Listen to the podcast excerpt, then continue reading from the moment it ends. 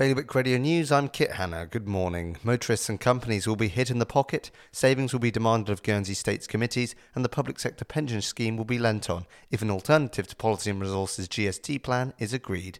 But meanwhile, P&R have hit back at misleading comments tabled by GST opponents, including that introducing a consumption tax would cost the island 90 million, saying it has been calculated wrong and is being used to suit a political narrative.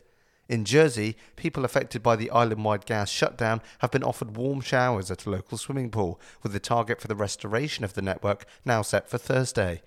There have also been calls for compensation and public intervention, with the leader of Reform Jersey calling for the gas supply to be nationalised and steadily phased out as an energy source.